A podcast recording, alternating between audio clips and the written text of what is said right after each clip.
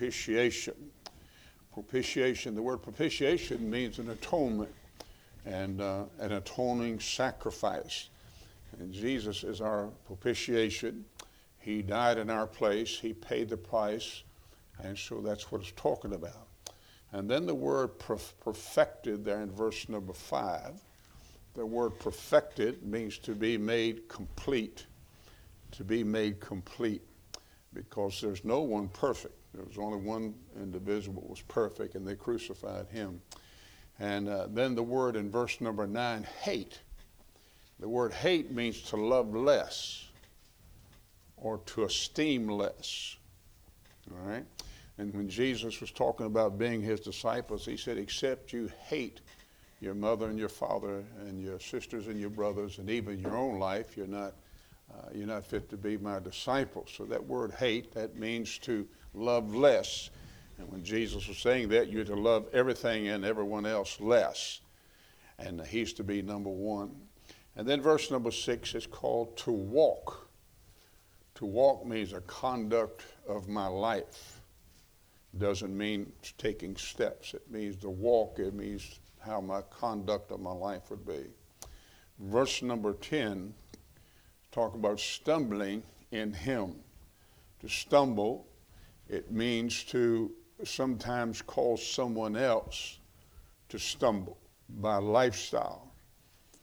And then we notice in verse number 18 the word antichrist. The word anti just like anti-freeze means against freezing, antichrist means against Christ. And so we're going to read the whole chapter, and, uh, and then we're going to get into the meanings and what I want to share with you this morning, all right? And chapter number one, if, you, uh, if your Bible's laid out like mine, it's chapter number one is right across the page from you. And if you look in and what John is talking about there in chapter number one, verse number four, he said, And these things write we unto you that your joy may be full. Now, the things that John is writing in chapter number one, he's talking about the fellowship that we can have with the Lord. When he talks about if we walk in the light as he is in the light, we have fellowship one with another, and the blood of Jesus Christ, God's Son, cleanses us from all sin. And so he talks about that we're to walk in the light, the light of his word. And I've mentioned this before. God sometimes will illuminate a certain passage and then he will illuminate a certain verse. And that's when he's speaking to us. And when God tells us to do something and we don't do that, the Bible said we walk in darkness. And the book of Psalms, it says, Thy word is a lamp unto my feet and a light unto my path. And so when God illuminates a word or a verse in the scripture, God's trying to show us something. So he says here in chapter number one and verse number four that your joy may be full. And he tells us how we can have the joy. If we confess our sins, he is faithful and just to forgive us our sin and to cleanse us from all unrighteousness. Now, when you get into chapter number two, it's a little different. Notice what chapter 2 says. My little children, he's talking to the people that are saved. He said, "And my little children, these things write I unto you, that ye sin not. He's saying, now I want you to understand that just because you're saved, it does not get, and you have eternal life, that does not give you a license to sin. That, you know, and, and the Bible t- tells us that we don't sin, that grace may more abound. And so we have to understand here, John's now writing to the little ones or little born again ones, and he begins to, uh, to uh, lay out some things here and that will, uh, that will hinder our work, walk with God. And uh, he says, My little children, these things are right to you, sin not. And if, now, and if any man sin, now he's saying that, listen, there will be times in our lives that we will sin. And uh, you know, when we're saved, that doesn't mean that the old nature goes away. We have two natures living inside of us that are born again. We have that old nature, and we have the new nature. And the one that we, uh, the one that we feed is going to be the one that's going to be predominant in our lives. And so he said, Now, if any man sin, we have an advocate. Now, the word advocate means a go between, or like a lawyer. Uh, when you go into a court and you take your lawyer with you, he's your advocate or your go between between you and the judge. And the Bible tells us that Jesus Christ, He's an advocate with the Father, Jesus Christ the righteous. And He is a propitiation for our sins, and not for ours only, but also for the sins of the whole world. And hereby we do know that we know Him if, now that's a, that's a two letter word, if we keep His commandments. He that saith, I know him, and keepeth not his commandments, he is a liar, and the truth is not in him. Notice, if you would, but whosoever keepeth his word, in him verily is the love of God perfected. Hereby know we that we are in him. He that saith he abideth in him himself also to walk even as he walked. Brethren, I write no new commandment unto you, but an old commandment which you had from the beginning. That old commandment is the word which you have heard from the beginning. Again, a new commandment I write unto you, which thing, the thing is true in him and in you, because the darkness is past, and the true light now shineth. He that saith he is in the light, and hateth his brother, is in darkness even to now. He that loveth his brother abideth in the light, and there is no none occasion of stumbling in him. But he that hateth uh, his brother is in darkness, and walk in darkness, and know not whither he goeth, because the darkness has blinded his eyes. I write unto you, he's writing again. I write unto you, little children, because your sins are forgiven. Now he said, Now I don't want you to sin, verse number uh, one. But now he's saying here, he said, I'm writing to you because your sins are forgiven. Understand when a person gets saved, they're saved from from the past, present, and future sin, because all sin was, uh, was future uh, from Calvary. And so he says here, my, I write to you, little children, because your sins are forgiven you for his name's sake. Uh, and uh, you may think to yourself sometimes, like I have, I don't know why God saved me. Well, the Bible said he did it for Jesus' sake. And I write unto you, fathers, because you have known him that is from the beginning. I write unto you, young men, because you have overcome the wicked one. I write unto you, little children, because you have known the Father. Now, he gives three different individuals here. The Father uh, is, a, is an individual that has been, been saved for a while. In other words, he knows. And then the young man is one that's been saved not quite as long as the father, but then the, he's been saved longer than the babies. And uh, we're going to get into what a baby needs in just a little while. Notice, if you would, here, and, and verse number 14 I've written to you, fathers, because you've known him that is from the beginning. I have written to you, young men, because ye are strong. And the word of God abideth in you, and ye have overcome the wicked one. Now, how do we overcome the wicked one? Well, look, if you would, verse 15. He said, Now love not the world, neither things in the world. If any man love the world, the love of the Father is not in him. For all that is in the world, the lust of the flesh, the lust of the eyes, and the pride of life is not of the Father, but of the world. And the world passeth away, and the lust thereof. He that doeth the will of God abideth forever. Little children, it is the last time, and as you have heard, that Antichrist shall come. Even now are there many Antichrists, whereby we know that it is the last time. They went out from us, but they were not of us. For if they had been of us, they would no doubt have continued with us. But they went out that they might be made manifest that they were not all of us. But ye have an unction from the Holy One, and you know all things. I have not written to you because ye know not the truth, but because ye know it, and that no lie is of the truth. Who is a liar but he that denieth that Jesus Christ he is Antichrist and denieth the Father and the Son. Whosoever denieth the Son, the same hath not the Father. But he that uh, he that acknowledges the Son hath the Father also.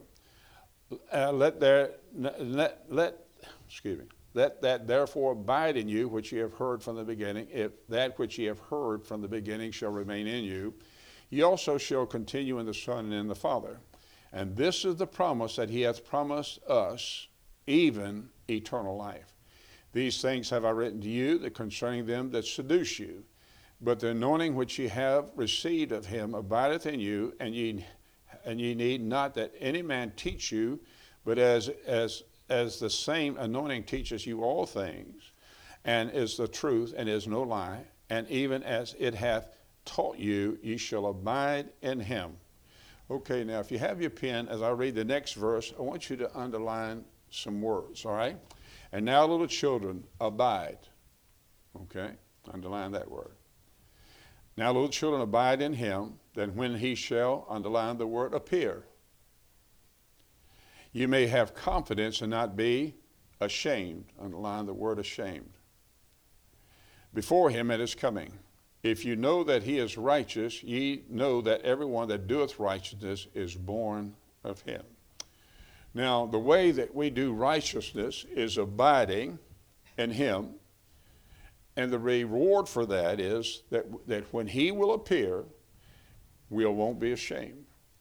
Second John tells us that there will be some that will be ashamed at his appearing.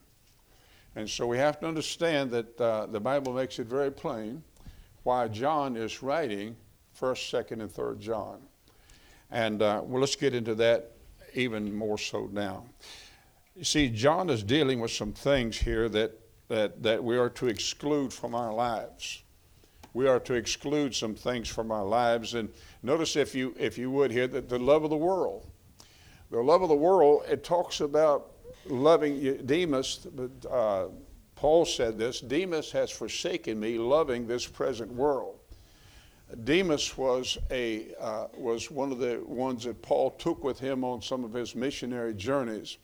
But somewhere along the line, uh, Demas fell by the wayside. That doesn't mean he was lost. What it meant is that he quit serving God.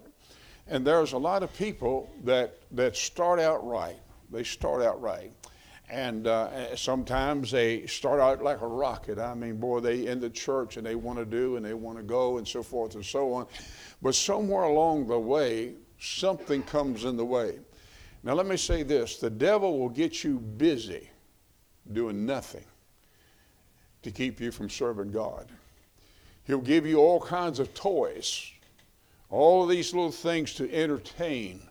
Uh, so your so your weekend will be tied up, or uh, maybe a Wednesday night will be tied up.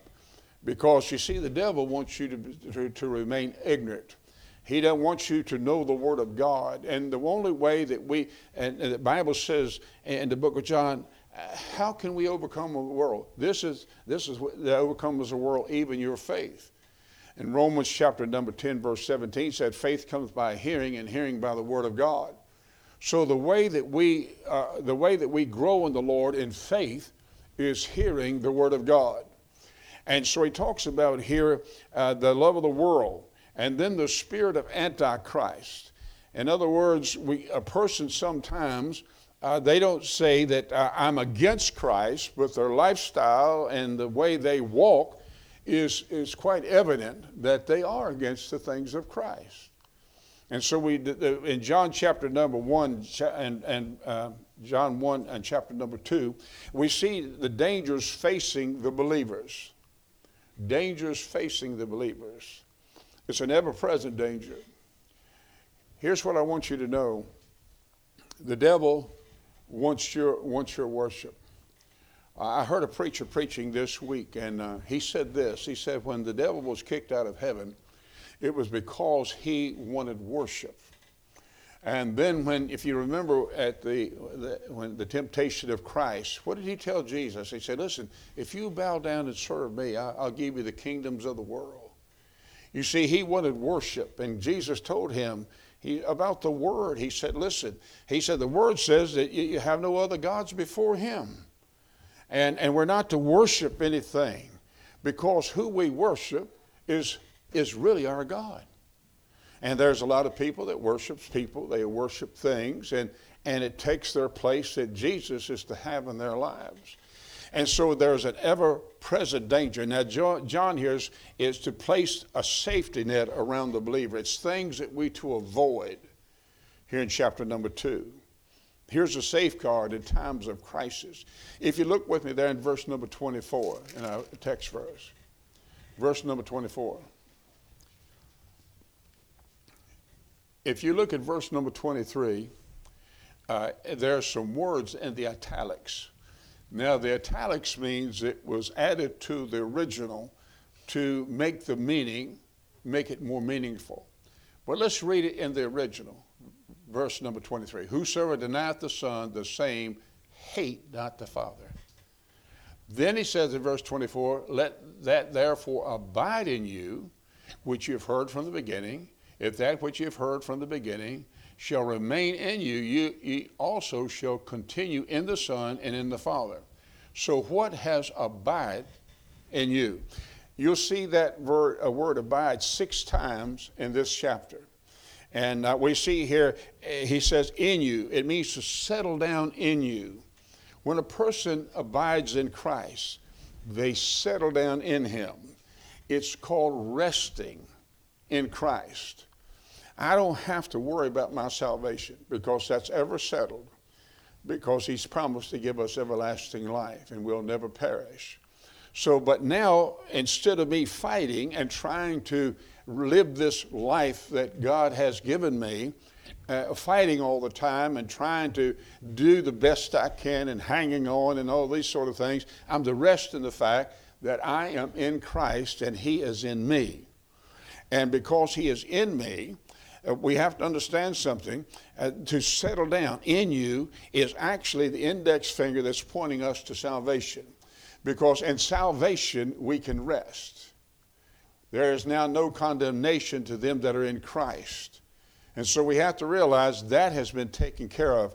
Our salvation has been taken care of. We have everlasting life. However, the Christian walk is different. It costs you nothing to get saved because the Bible said, By grace are you saved through faith and not of yourselves. It is a gift of God. But here's what we have to understand it costs you everything to live for Christ because there's so many things out there that, that's trying to pull us away from him all the time and we have to understand some things here we must know the nature of salvation before you can live a victorious christian life there's one thing you're going to have to settle in your life you're either saved or you're not now you say well preacher i have doubts well join the crowd because there's been times in my life that I had doubts because of my upbringing. I went to church with my mother when I was a young man, and uh, I wasn't saved. And but I heard that you know you could get saved, and, and if you did, you could lose your salvation, and and then if you you know get right again, then you you could get salvation again. Then you could they call it backsliding, and you could be lost again. Listen, Number one, backsliding is not a New Testament terminology. You will not find that in the New Testament. The word, the, what we have today is grieving the Holy Spirit and quenching the Holy Spirit. The, the word backsliding in the Old Testament means to slide back. In other words, a person that is, is saved, that they can slide back. They're not making progress. I, I remember years ago, I used to work for my father-in-law, and, and he cut logs. And uh, he had this little thing he made up, and it was a, a, a shortened uh, truck. It was two, two, and they put a winch on it, and they called it a tater bug. And uh, I used to pull logs with that thing. And I, you know, I'd have a, a load of uh, drag of logs behind me, and I'd start up this hill, and it'd be wet. And of course, the logs would outweigh the, the, the thing, so I started sliding back. That's what he's talking about. It's, it's not meeting that goal in your life that you've set, and maybe the, the, the, the victory that you want to have in your life. And so after a while, people begin to listen, most of the time, you put more. Uh, strength, uh, strenuous things on, on your life that God does not expect you to do. Well, preacher, I, you know, I had a big fight with the devil, and boy, I want. No, you didn't. You, you, there's, you, don't, you don't have any strength. And, and that's what the Bible teaches us. He says, listen, Jesus said, without me, you could do nothing. And, and, and the battles that we fight is really not our battles. The, the battle is the Lord's. We are already victorious. We are. But we just won't claim that. And so what happens here we, we get to and, and uh, we get to a point in our lives where uh, these folks that they were of us, they weren't of us because if they'd have been with us, they would continue with us, but because they were not of us, they went out from among us. What happens a lot of times to people that they truly do get saved? But they think that, well, now, now that I'm saved, I, I won't do anything wrong from now on. Boy, are they in for a surprise. So what happens? Uh, you know, uh, the, the, they get they do something that the, the Bible says is not right, and so they say, "Well, I must not be saved." And the Bible calls them babes in Christ, babies in Christ. And I've said this before as an illustration. Uh, a baby, you have to watch a baby at all times because the things that they should not get into, it just seemingly it's a magnet that draws them to them. I was watching a commercial in these little tablets now that you wash clothes with. And this little baby went and reached one of those tablets. Well, that, from what I understand, it must be poisoning. Uh, but everything on top of that wash machine, they had to grab one of those tablets. And, and, and here's what happens to a baby in Christ. That they, that they seemingly, the devil will use, will use things to draw them away from Christ. And if they are not grounded in the Word, if they're not grounded in the Word, they will fall by the wayside. Does that mean they're not saved? That doesn't mean that. It means they have never grown in the Lord. And the reason they have not grown in the Lord is because they have not, according to what Romans chapter uh, 10, verse 17 says, faith cometh by hearing, and hearing by the word of God. They, they, you know, you try to encourage folks to be in church where they can hear the word of God being preached. Most of the time, if a person is not in church, they're not in the Bible. They're not praying like they should. They're not in the Word of God like they should. Because if that would be the case, they would be in the house of God. And so we see some things here. It, it, talks about the abiding of the saint, to rest in Him, to realize the victory is already won, to realize that, listen, I just need to rest in what the Word of God has to say for my life. Don't always be in a battle with yourself. And here's what the devil will do he'll bring up your past. He will. Well, you must not be saved because if you were saved, you wouldn't have said that word. I remember, and I don't know if I've said this before, but if I had, repetition is good for learning. I got saved on a Sunday, and I was working National Airport that particular time, and I was off on Sunday and Monday. And I went to church, and I got saved on um, on Sunday. But after that, we went up to my father-in-law's house, and uh, and uh, and when we were there, I used the word hell wrong. And just as soon as I said that word, I mean, buddy, it just like a knife went into my heart. Because of my background, I said, well, now I'm lost again. And honestly, I went out in my car, laid down across the seat, and I bawled like a baby.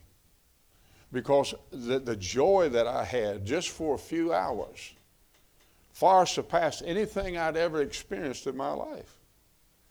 And of course, my wife, she had been saved for about eight hours longer than I was, and she had more uh, going for her. And she said, Well, you know, the preacher said that, you know, you're going you're to mess up a time. And he said, If you confess your sins, that God will forgive you. Well, I, I battled that for a long time, for about a year. In this time, I was teaching young people. I was a youth director. And, and I was having that struggle within myself. And, and here's what we have to understand that sin should not have dominion over you. To whom you yield your bodies as instruments, he said, instruments of righteousness, not to unrighteousness. And here's what we need to do there's many uh, schemes that Christians will, will do uh, that's contrary to the nature of the Christian life. There'll be some folks, they will come to church, and, and, and, and I'm all for shouting, I'm all for saying amen, and those sort of things. But there's some folks that will do that. But really, down on the inside, it's just an outward show. That's all that it is. And let me say this salvation is an inward experience. Understand that. When God saved you, He did not save, He did not save that old nature. And what we have to understand, and I've said this many times, and if we could ever get this in our hearts settled, you have a saved soul living inside of an unsaved body. That's why at the rapture of the church, you're going to get a new body. because this, this, this body that we have now is, not, is a carnal body. It's not subject to the things of God. But salvation is an inward experience. It's a man's life that, that, that what's on the inside of him will rule his lifestyle. And here's what Jesus is saying here Jesus said, What comes out of a man that defiles him. In other words, it's not the outside, it's what comes from the inside. Comes from the inside. I've heard somebody say something like this. This man one time uh, beat his wife. And, um, and uh, they said to him, Well, why did you do that? He said, Well, I got drunk and, and I didn't realize what I was doing. Well, let me say this he may not have realized what he was doing after she called 911, but, uh, he, but what was inside of his heart, that's what came out. Well, I, w- I said something one time that I, that I shouldn't have said. I said something that hurt someone's feeling. It was always already down in there. It's just at that moment, maybe of anger, that it slipped out. You know, maybe like a wife to the husband, I wish you were dead. Well, that may not be what she meant. it may have been what she meant. But I'm just saying, it's what's down on the inside that matters. That's what's going to come out. And so it's a, we see that salvation is an inward experience. It's also a permanent experience. He talks about continually abide. That means come, it comes to stay. It's a vital part of you. When you get saved, salvation, you can't turn it on and off. You're either in or you're out. There's no gray area in salvation. You're either lost or saved. I've heard somebody one time say that person is almost saved. No, you're either almost saved no, no. You're either saved or you're lost. And, because if you're almost saved, that means you believe in purgatory, and you're going to have to go there and stay until somebody prays you out and lights enough candles. But, it, but there's no such place as that either. And so we see here it's a permanent experience here. It remains the essential thing of your life. My salvation, it cannot be bought. If a person could buy salvation, every multimillionaire would have it. So God made it where it was free. Now, if I try to buy it, I can't have it because it's a free gift of God. But it remain, my salvation, it's an essential part of my life. It's not an afterthought. It's not something that, that I think about at times. Your salvation ought to be on your mind all the time. Why do we des- desire to live right and do right? It's because we have salvation. And the Bible said, Let this light shine that you may uh, glorify your Father which is in heaven. What's my job as a Christian? Is to be glorifying God. It's to glorify God and the things of God. That's when I'm working around people. I have to be careful because I have an, I have an anger problem. I've had it ever since I was a kid. But I, I'm doing better. I'm not saying I'm, I'm there yet, but I, am doing a little bit better. But let me say this I, I got to be watch that thing. Why? Because people are watching me. And what's on the inside of me is what's going to come out. So I have to be careful. Well, people, preacher, you just don't know who I work with. You don't know what I have to put up with. No, I, I don't. But let me say this God knows. You turn it over to God. Used to be with somebody would uh, wave at me, not using all five fingers, I would get upset. I would. I, I, there's been times that, and I, am I'm, I'm just giving, preaching some, I guess, um, some confessional preaching. There's been times since I've been saved, and somebody would do that to me, and I would try to make them pull over. I really did. And, uh, and I, I, I, mean, this is bad. I mean, it is. Uh, because she said, what would they did if you'd have pulled over? I'd have probably got myself hurt. But I'm just saying, it was just something about that. But you know what? I don't do that anymore. I just laugh about it. Somebody do that to me, I go, wave at them. That makes them worse. That makes them mad. But let me say this it's not easy. We're living in a world that's contrary to everything about Christianity. This world, we're not of this world. We're in the world, but we're not of the world. We're just passing through. We're pilgrims. We're headed for another place. But along the way, we're going to run into situations. And when we run into those situations, if we're not under the control of the Holy Spirit of God, we're not going to project the Lord Jesus. We're going to project the old man. And so we see there that what, what we, have, we have living within us the Holy Spirit of God. Anybody listen to Charles Stanley this morning? I did. I, I, like Charles Stanley. I, he don't necessarily use the right Bible, but anyway, I, I like his teaching. I do. I mean, he was preaching on the Holy Spirit. And, and, a lot of times, people, when you talk about the Holy Spirit, uh, a lot of Baptist preachers don't preach on the Holy Spirit because they want to be, don't want to be identified with the, with the Pentecostals. Listen, the, the Baptist was preaching about the Holy Spirit before the Pentecostals ever came into existence. But let me say this the Holy Spirit of God lives on the inside of us. And the Holy Spirit of God is just as much God as God the Father and God the Son. And, and he and the Bible said he will teach us all things and bring all things to our remembrance. He lives there, and, and the way we act, and the things we say, and the places we go, and the things we read and look at. And I've said this before, he has to look at them too, because he lives on the inside of us. And when we do something contrary to the Word of God, it grieves him.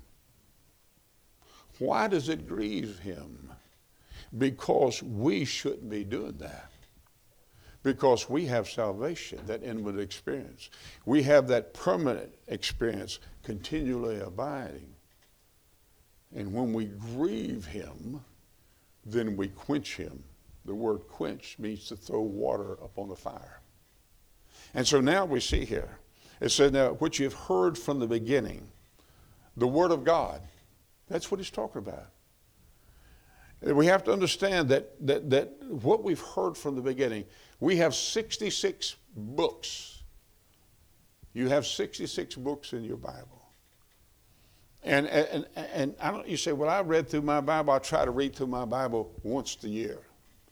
Well, it's all right to go through your Bible, but it's better if your Bible goes through you. And we have to understand here that, that we have everything that God wants us to know is in this book right here. There's no such thing as a new revelation. And uh, back of my Bible says the end. And uh, that's not uh, inspired, but it's the end. And let me say this we have to understand that, that the facts of the gospel, the Word of God, lives inside of you. That's why David said, Thy word have I hid in my heart that I might not sin against thee. Well, I need to hide the Word of God in my heart.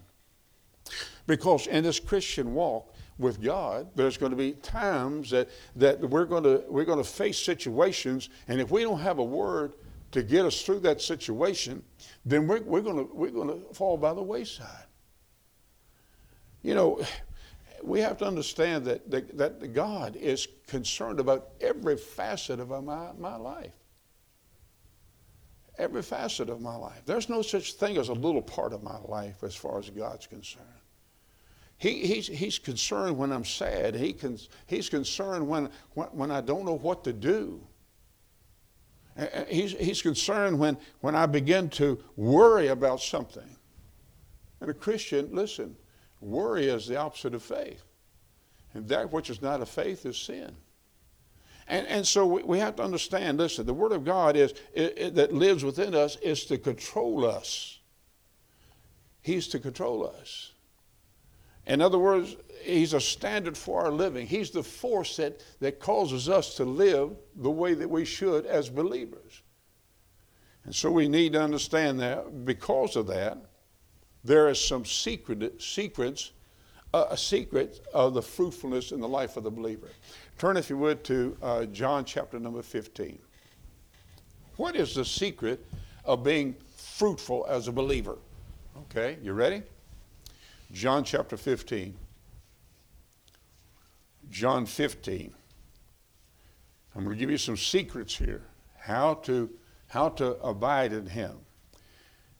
John 15, 5. I am the vine, and ye are the branches.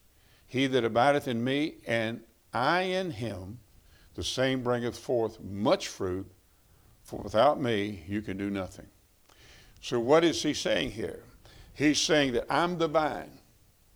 I'm where, where all the nutrients comes. I'm the one that's causing you to grow. The vine is what causes the fruit. It's not the branches. The branches is carrying the fruit, but it's the vine that supplies the nutrients to feed the branches. And so he says here, now listen, I am the vine. It's not you. And ye are the branches. He that abideth in me or rest in me, and I in him, the same bringeth forth much fruit. He said, I want you to understand this. For without me, you can do nothing. When I was in Bible school, the professor I had, this is why I left Bible school. He read this verse of Scripture and he said, There are some things I can do without Christ. He just denied the Word of God. I closed up my Bible, got my things together, walked out, and didn't go back. Anytime a person who claims to be a scholar of the Bible and they deny the Word of God, they're no longer a scholar. So we see the secret of fruitfulness is to abide in Him and realize without Him, I can do nothing. That's why Paul said, when a man thinks he is something, when he is nothing, he deceives himself. There's a bunch of Christians walking around like a bunch of peacocks, thinking that, boy, I, am really something. If you know, if you want to know what real Christianity is, you look at me. Listen, we're not to look at man. We're to look unto Jesus, the author and the finisher of our faith. If you want, if you want to gauge your Christian walk by anything or anyone, gauge it against Christ. And I'll guarantee you, you'll see without Him, you can do nothing. Amen. The secret of fruitfulness. Then the secret of prayer. John chapter number 15, you there? Verse number 7.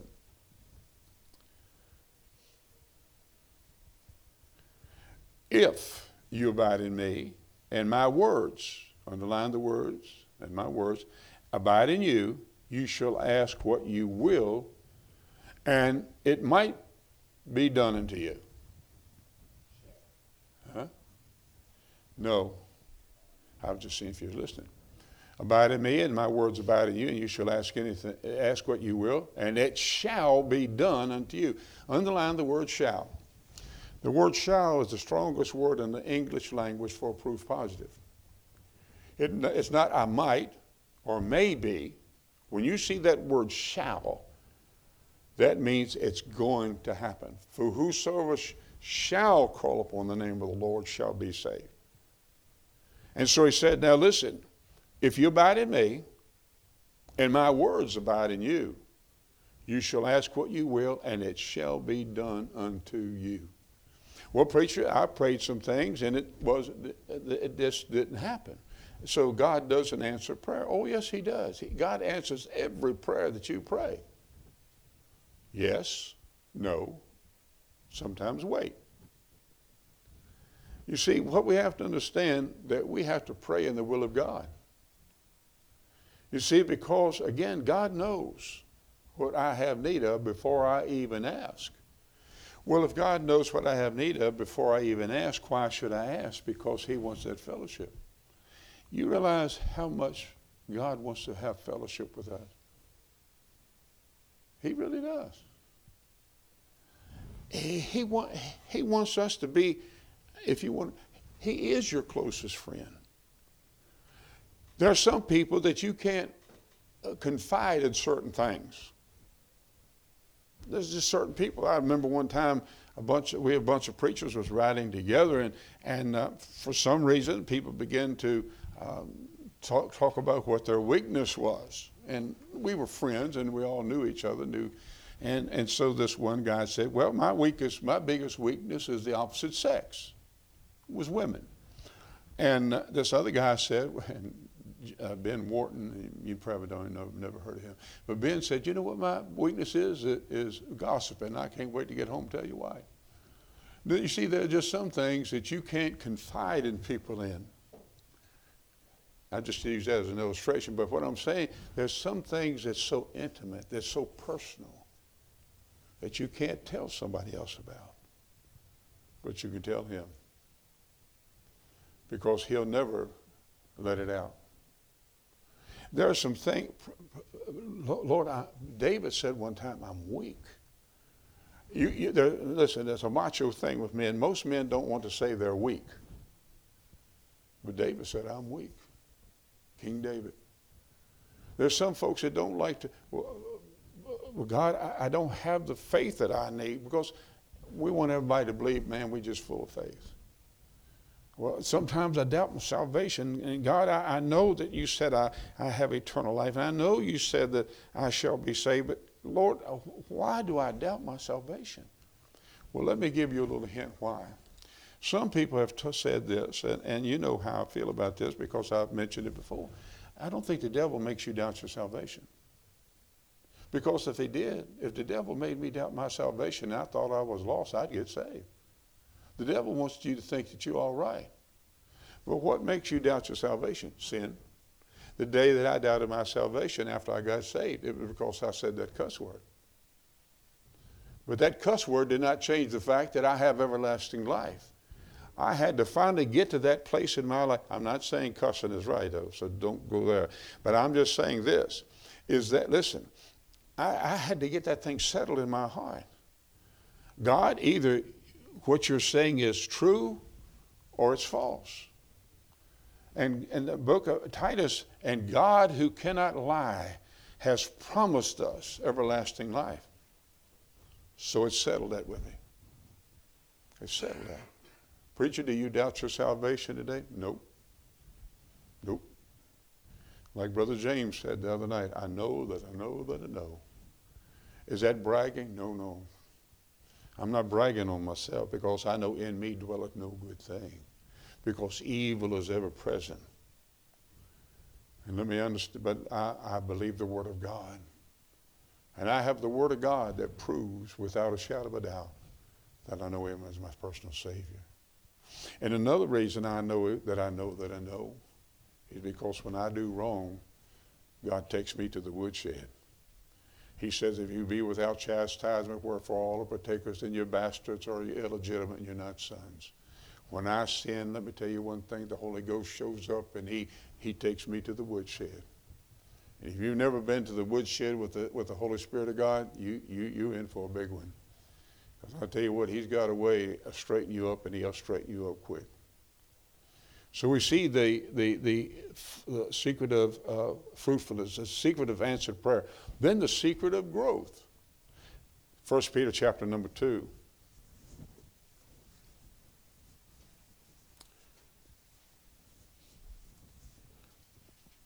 The secret of growth, 1 Peter chapter 2, verse 1 and 2.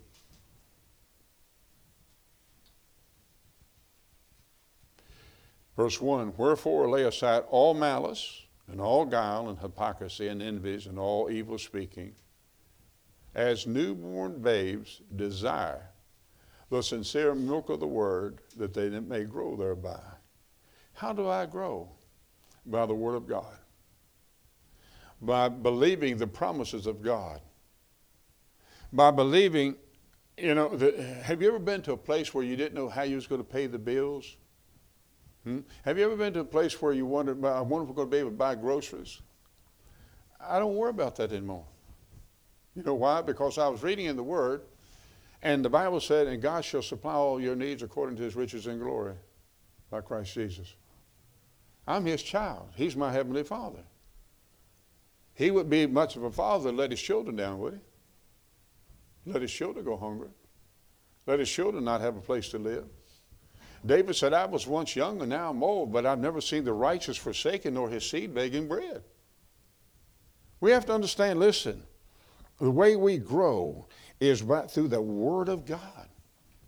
And, and, the, and, and I'm not, I don't, I'm not talking, I don't know who I'm talking, I don't know if I'm talking to anybody. But listen, how much of this Word do you put in your, in your heart every single day? Because you can't go without it. By the way, not only you can't go, but you can't grow without it. And as you put the Word of God in your heart, and, and, and, and there's nothing wrong. And, and, again, I'm not talking about desecrating the Word and marking it up. I'm talking about if there's a verse there, you get your highlighter right there, you like, I like it. And God spoke to me through that. He illuminated that Word right there to me. There's nothing wrong with that. But in 1 Peter chapter number 2, he talks about we, how, how you have growth. He says, first of all, you got to lay aside all malice. Then he said, you got to lay all guile and hypocrisies and envies and evil speaking. You got to lay that aside. And once you do that, if you desire the milk of the word, he says you're going to grow. But you have to understand, uh, in, in, the, in the Word of God, there's prerequisites. He said in the book of John, You shall ask anything in my name, and I'll do it. What's the prerequisite? The next verse. And if you love me, you'll keep my commandments. So he's saying here, listen, if, if you want to grow, you're going to have to lay, in verse number one, you have to lay these things aside. But if you desire the milk of the word, you're going to grow thereby. What a promise. Then the secret of successful life. Psalms chapter number one. I'm hurrying, so y'all listen quick. The secret of a successful Christian life. Psalms chapter number one.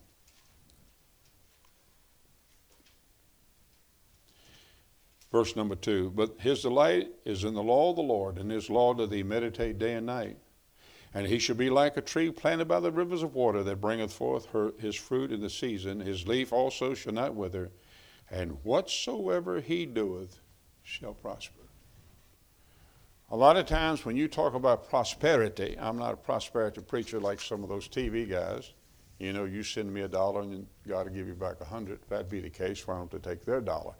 But, uh, but I do know that God will prosper us if we stay in His Word. Prosperity, it doesn't necessarily mean finances. You know, if your children are well, does, you know how much it costs to go to the doctor in, that, in time now or have some kind of surgery? How about a mechanic this day? A mechanic makes almost as much as a doctor. And salesmen, they make about as much as a nurse. I'm talking to you. But anyway, we, we, we, we, uh, we, I want you to understand something. Success, success is not talking about material success, it's talking about spiritual success. You want to succeed as a Christian? Meditate in the Word of God day and night. And God says, I'm going to, I promise you success. I pick on Danny because I love him. He knows I'm just kidding with him. And then notice you with that back in our text verse, verse number 27. Verse number 27.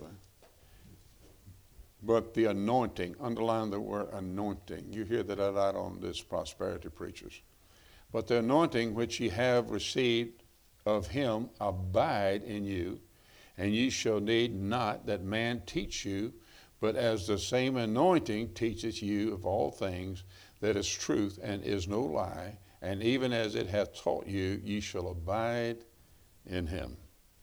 The word anoint there, it means to be endowed. In other words, the fullness of the Spirit. Eh, the Bible said in Acts chapter number 1, in verse number 8, very familiar passage of Scripture, and ye shall receive power. After that, the Holy Ghost has come upon you, and ye shall be witnesses unto me, Jerusalem, Judea, and Samaria, to the uttermost part of the earth. That's the power he's talking about. The power. Matthew 28, Jesus said, All power is given unto me. And he said, This power that is given unto me, I'm going to give it to you. Not that you may be more spiritual, or you may have a higher standard in the church. He said, No, it's for one thing and one thing only. It's not to speak in, an, in a static language. He said, The power is to win others to Christ. And ye shall receive power at the Holy Ghost come upon you, and ye shall be witnesses unto me in Jerusalem, Judea, Samaria, to the utmost part of the earth. The power that Jesus was talking about in Matthew 28, he said, Now I want you to go into the world, preach the gospel to every living creature, baptizing them in the name of the Father, Son, and the Holy Ghost, and um, behold, I'm with you always, even to the end of the world. And all power is given unto me. And he said, I want you to know this power is going to be given unto you the endowment of the Holy Spirit of God, the power that's there, it's that anointing, it provides the antiseptic power. It's that thing that preserves and will, will keep us from corrupt things. You see, we have to understand something. The Holy Spirit teaches us, instructs us in truth and, and, and false. Have you ever, as a Christian, been maybe watching something on TV, uh, uh, maybe they, one of these TV preachers, and they say something, and, and all of a sudden, Holy Spirit says, uh-uh, that, that isn't right. He, who taught you that? The Holy Spirit of God teaches you that. Listen, when somebody's preaching, if you don't feel comfortable, you better find out why you don't feel comfortable. Now, I'm not talking about feeling warm and fuzzy. I'm not talking about that. But when the Holy Spirit says, uh, uh, uh, that, that's not right there. You know, somebody, some people tell me, well, the Bible says that God helps those that helps himself. What chapter and what verse is that in? There's no such thing. Well, the Bible said in the last days you won't be able to tell the summer from the winter. What chapter and what verse is that? It's not in there. Not in there. There's a lot of things that people say that's in the Word of God. It's not in the Word of God. Some preacher gets up and say, well, you can lose your salvation. Hmm? You can backslide and lose your salvation. What chapter and what verse? Ask them. It's not there. The fact of the matter, it's not even a hint that it's there. But they believe what somebody has taught them. You have to understand, you better be taught by the Spirit of God. How you taught by the Spirit of God? You take this, what we're reading here today, it's just not, he, I'm the conduit he's using here. We're reading the Word of God. This is not my belief. It's not a Baptist belief, it's a Bible belief. If I want to have success with God, I'm going to have to be abiding in Him. I'm going to have to be endowed by the Spirit of God. I'm going to have to preach the Word of God. And by the way, when that happens, you're not going to be deceived. And last of all, the appearing of our Savior. The word shall appear. Notice, if you would, verse 29. If, if you know that he is righteous, ye know that everyone that doeth righteousness is born of God. Verse 28, 28 and now, little children. He's fine, he's fine he's going to bring his thing to, to a head now. And now, little children, after I've taught you all these things before this, abide, I told you to underline that, abide in him, that when he shall appear, we may have confidence and not be ashamed before him at his coming. You know the problem? The word, of, the word here, it talks about shall appear, it carries the idea of suddenness. Well, you say, well, preacher, listen, Jesus has been gone for 2,000 years. I thought it was going to be sudden. John said it's going to be sudden. Uh, uh, Paul said the, uh, that, that it's going to be sudden. But it's been 2,000 years. Did you ever read that verse that a thousand years with, with God is the same as a day and, and one day is a thousand years? So according to the Word of God, he's only been gone two days. Huh? He shall appear. Only thing certain is not certain is the time. We know he's coming back, but we just don't know when. That's why the Bible said, Be you, so, be you also ready for such an hour as you think not, the Son of Man coming. He said there'll be, when he comes back, there'll be little faith. Christians have departed from the truth.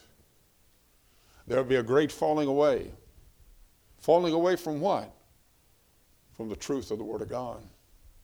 They've gotten away from the truth. Why are there so many Bible versions out there now? Why is it? Because if you know anything about Bible versions, you'll see that they begin to take away or add to.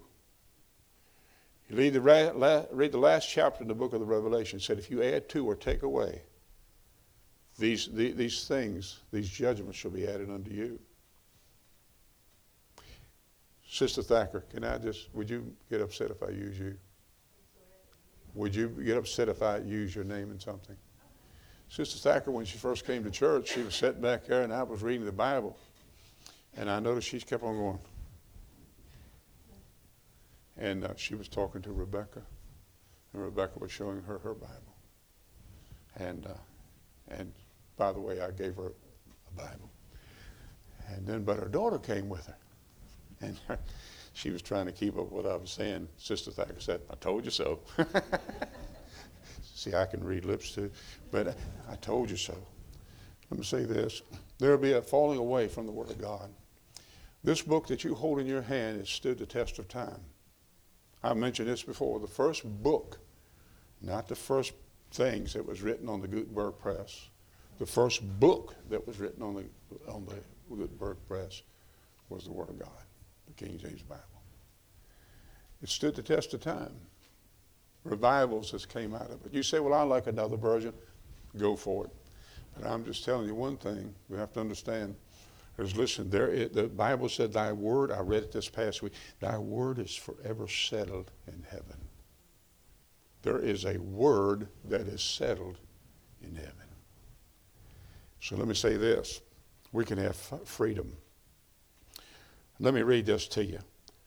Uh, Romans 3:19. Now we know that whatsoever the law saith, it saith to them that are under the law, that every mouth may be stopped, and all the world may become guilty before God. That word uh, guilty means put to silence. There's no argument. Well, uh, preacher, why, if God is God, why would he, why would he take the life of a little baby? Why would God allow this to happen to this Christian here, this Christian boy that I told you a couple months about that was back down in Bible school and he was walking across a train trestle here came the train, and there was no sidewalk on it. It was just a trestle went across a river. And that boy fell to his death. Here's a young man that loved God and wanted to serve God, and his, his whole makeup was that of God. Why did God allow that to happen? Let me tell you one thing. The Bible said that Jesus said, I want you to come to me that you may have life abundantly. He talks about Satan. Satan is a liar and he's a murderer. You see, he said, I want you to have life. Well, then why do you allow that to happen in that boy's life? When God allows something, it's for something better. And let me say this I don't know. God knows why he let that young fella go through. I, I don't know. But I know this that funeral, that boy has brought others to Christ. Let me say this, and I mean this. You can write this down. If my death would cause others to come to Christ, because there's some people that I want to see come to Christ. If my death, because I'm going to go home to be with Him, and you don't have to sorrow as those who have no hope, for if we believe that Jesus died and rose again, even so them will God bring with Him. If my death will bring somebody else to Christ, so be it. Huh? I, I don't know about you, but I want my life to call. Uh, listen, when it's all said and done, doesn't matter what house you live in, what car you drive, how much money you got. When it's all said and done, the only thing that we do for Christ is the only thing that's going to last for eternity. Amen. How's that going to happen? By abiding in Him. Amen. Let's bow in prayer. Father, we do thank you for the Word of God. We thank you, Lord, that you have spoken uh, to us today through your word. You've spoken to me. And Lord, I pray now that God, that you would use these words that help us this week to be better Christians. Real, realizing it's not us. It's not by our power nor by our might, but by your Spirit, saith the Lord. It's all about you. Because without you, we can do nothing. But I can do all things through Christ who strengthens me. I need to realize where my strength is. I need to realize who's in charge of my life. And I pray now, God, that you use these words. And I pray for those that may be watching today by the internet, they've never trusted Christ as a Savior. That today will be the day that they will make that decision that will count for all eternity. That they would be willing to repent of their sin and trust you and believe the gospel. And Lord, I pray that they would pray a simple prayer, something like this Lord Jesus, I know that I'm a sinner, and I know I cannot save myself. But the best way I know how, I ask you right now to be merciful to me, a sinner. Come into my heart and save me. And by your words, you promised if I'd call upon you, in Romans 10 13, For whosoever shall call upon the name of the Lord shall be saved. And Lord, I pray now that you help them now with their Christian walk.